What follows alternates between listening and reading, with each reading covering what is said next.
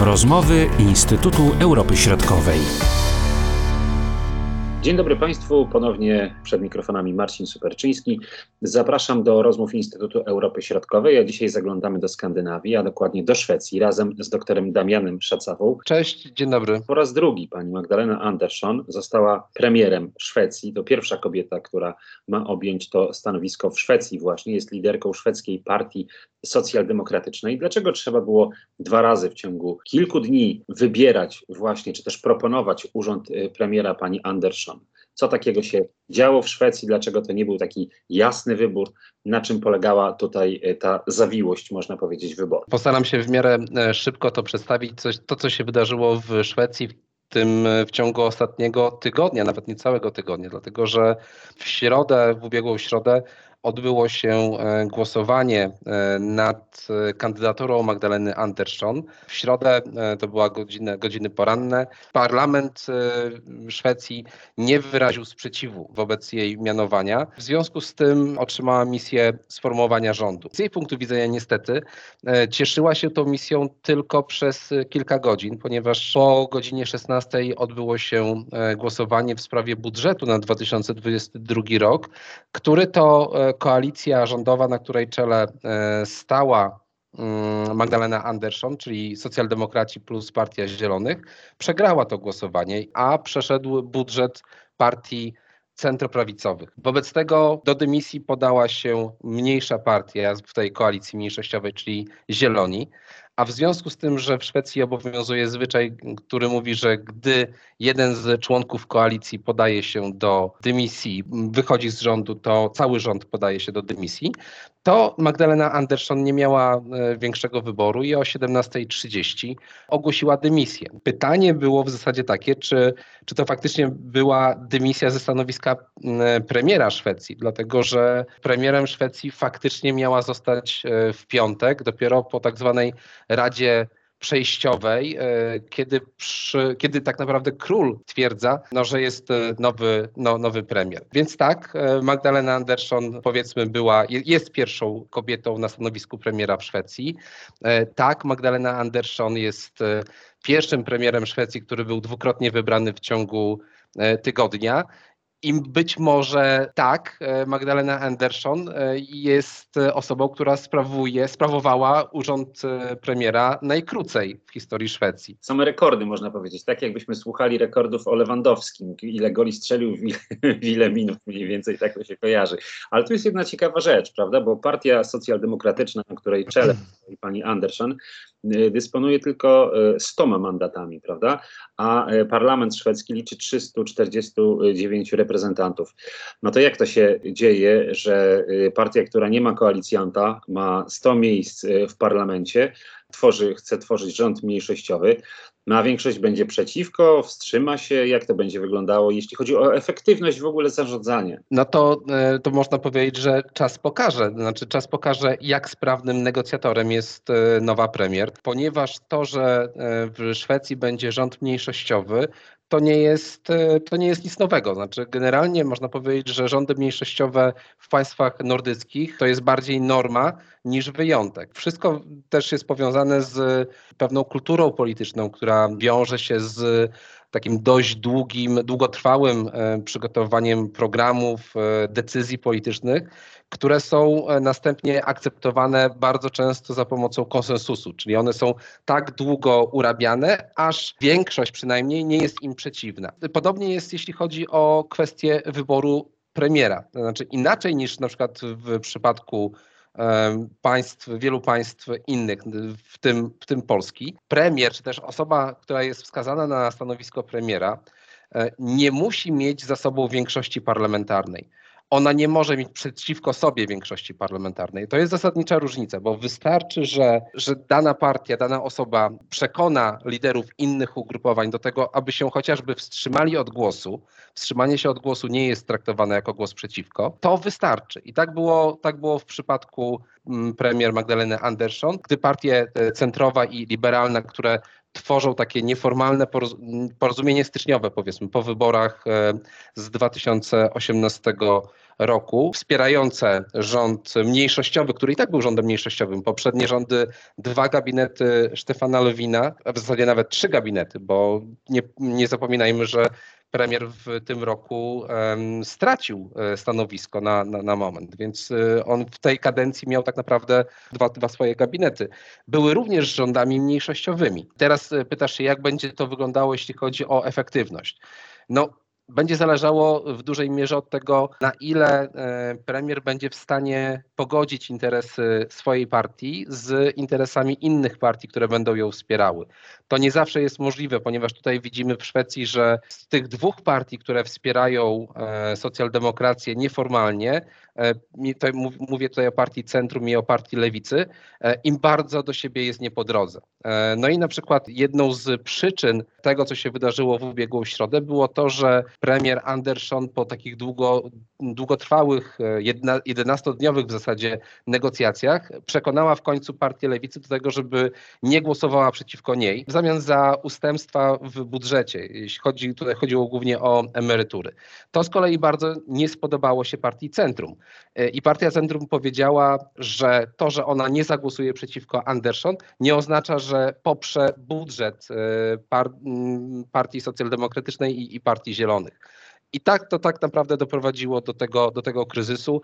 W międzyczasie pojawiły się jeszcze e, kwestie pewnych e, braków komunikacji pomiędzy Talmanem, pomiędzy przewodniczącym Riksdagu, a liderami partii, ponieważ gdyby tak jak Dalman wspominał w, później w, swoich, e, w czasie swoich konferencji prasowych, gdyby on wiedział, że tutaj będzie taka sytuacja, że Partia Zielonych wyjdzie z rządu, jeśli opozycja przegłosuje swój budżet, e, to wówczas nie zarządziłby głosowania nad tym, czy Anderson otrzymał poparcie Riksdagu e, przed głosowaniem w sprawie budżetu. Co możemy powiedzieć o y, pani Anderson? Jakim premierem będzie? Co będzie jej priorytetem? Co możemy powiedzieć o Magdalenie Anderson? Znaczy całkiem, całkiem dużo o niej wiemy, dlatego że to nie jest oczywiście osoba anonimowa. E, to jest osoba, która E, we wszystkich gabinetach e, premiera mm, Lewina mm, spełniła stanowisko minister finansów, więc, e, więc to, to, jest, to jest po pierwsze.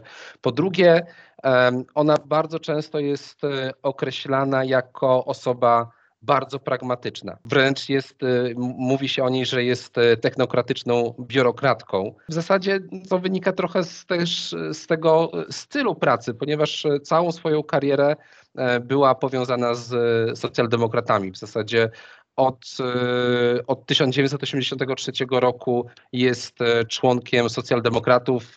Wtedy jeszcze jako 16-latka dołączyła do młodzieżowego oddziału tej partii. Później pełniła różne funkcje, również w rządach socjaldemokratycznych na, na początku XXI wieku. Jest z wykształcenia ekonomistką. Natomiast jeśli chodzi o jej najbliższe plany, no to część z tych planów zdążyliśmy już poznać, ponieważ e, ona w momencie, gdy była wybierana na następcę, następczynię e, Stefana Lowina jako, przed, e, jako przewodnicząca socjaldemokratów na początku listopada tego roku, to wskazała, że, że będzie starała się zrealizować trzy główne priorytety na tą najbliższą przyszłość. Po pierwsze powiedziała, że zamierza odzyskać demokratyczną kontrolę nad szkołami opieką zdrowotną i opieką nad osobami starszymi, w tym także odejść od prywatyzacji sektora opieki społecznej. Po drugie, wskazywała tutaj na cele z zakresu polityki klimatycznej. E, chciałaby tak jakby uczynić ze Szwecji e, ogólnoświatowy model, wzór, jeśli chodzi o, o, o, o kwestie działań, które to państwo podejmuje w zakresie transformacji klimatycznej. No i po trzecie obiecała zakończyć e, te kwestie związane z wzrostem przestępczości, strzelaninami, e, zamachami bombowymi, których Szwecja doświadcza w ostatnich latach e, głównie w dzielnicach, które są w niekorzystnej sytuacji i które mają dużą populację imigrantów. W przyszłym roku, y, we wrześniu, Szwecję czekają wybory. I z tych informacji, które do nas y, y, docierają, raczej e, nie musi się wcale zmienić układ w parlamencie, czyli ani centroprawica, ani centrolewica e, też nie będą mogły sformułować, sformułować większościowego rządu. Jak ta informacja, jak te przewidywania będą wpływać na działalność obecnego gabinetu? To, że mamy za 9 miesięcy, no troszeczkę więcej niż, niż 9 miesięcy, wybory we wrześniu, we wrześniu przyszłego roku są zaplanowane wybory parlamentarne we, w Szwecji. To jest oczywiście e, ostatni sygnał, tak na dobrą sprawę, dla socjaldemokratów, żeby podjąć jakieś działania i odwrócić e, no, tą jednak tendencję negatywną. E, socjaldemokraci w dalszym ciągu są partią, która ma największy, może liczyć na największy udział głosów, natomiast no to nie jest już, to nie są te lata 60., 70., gdy socjaldemokraci dominowali. E, więc tutaj widzimy, że to, że, że to jest dużo, dużo, dużo mniej. I to powoduje, że e, prawdopodobieństwo powtórki z, z września 2018 roku, gdy przez bardzo długi okres czasu Szwedzi nie mogli tak naprawdę sformułować gabinetu po wyborach ze względu na ten, na ten impas. E, przypominam, że w tej chwili to jest 175 do 174 w 349-osobowym Riksdagu, więc, e, więc ta, ta, ta większość e, jest dosłownie minimalna. E, wszystko wskazuje na to, że tutaj nie będzie zbyt, zbyt dużych zmian.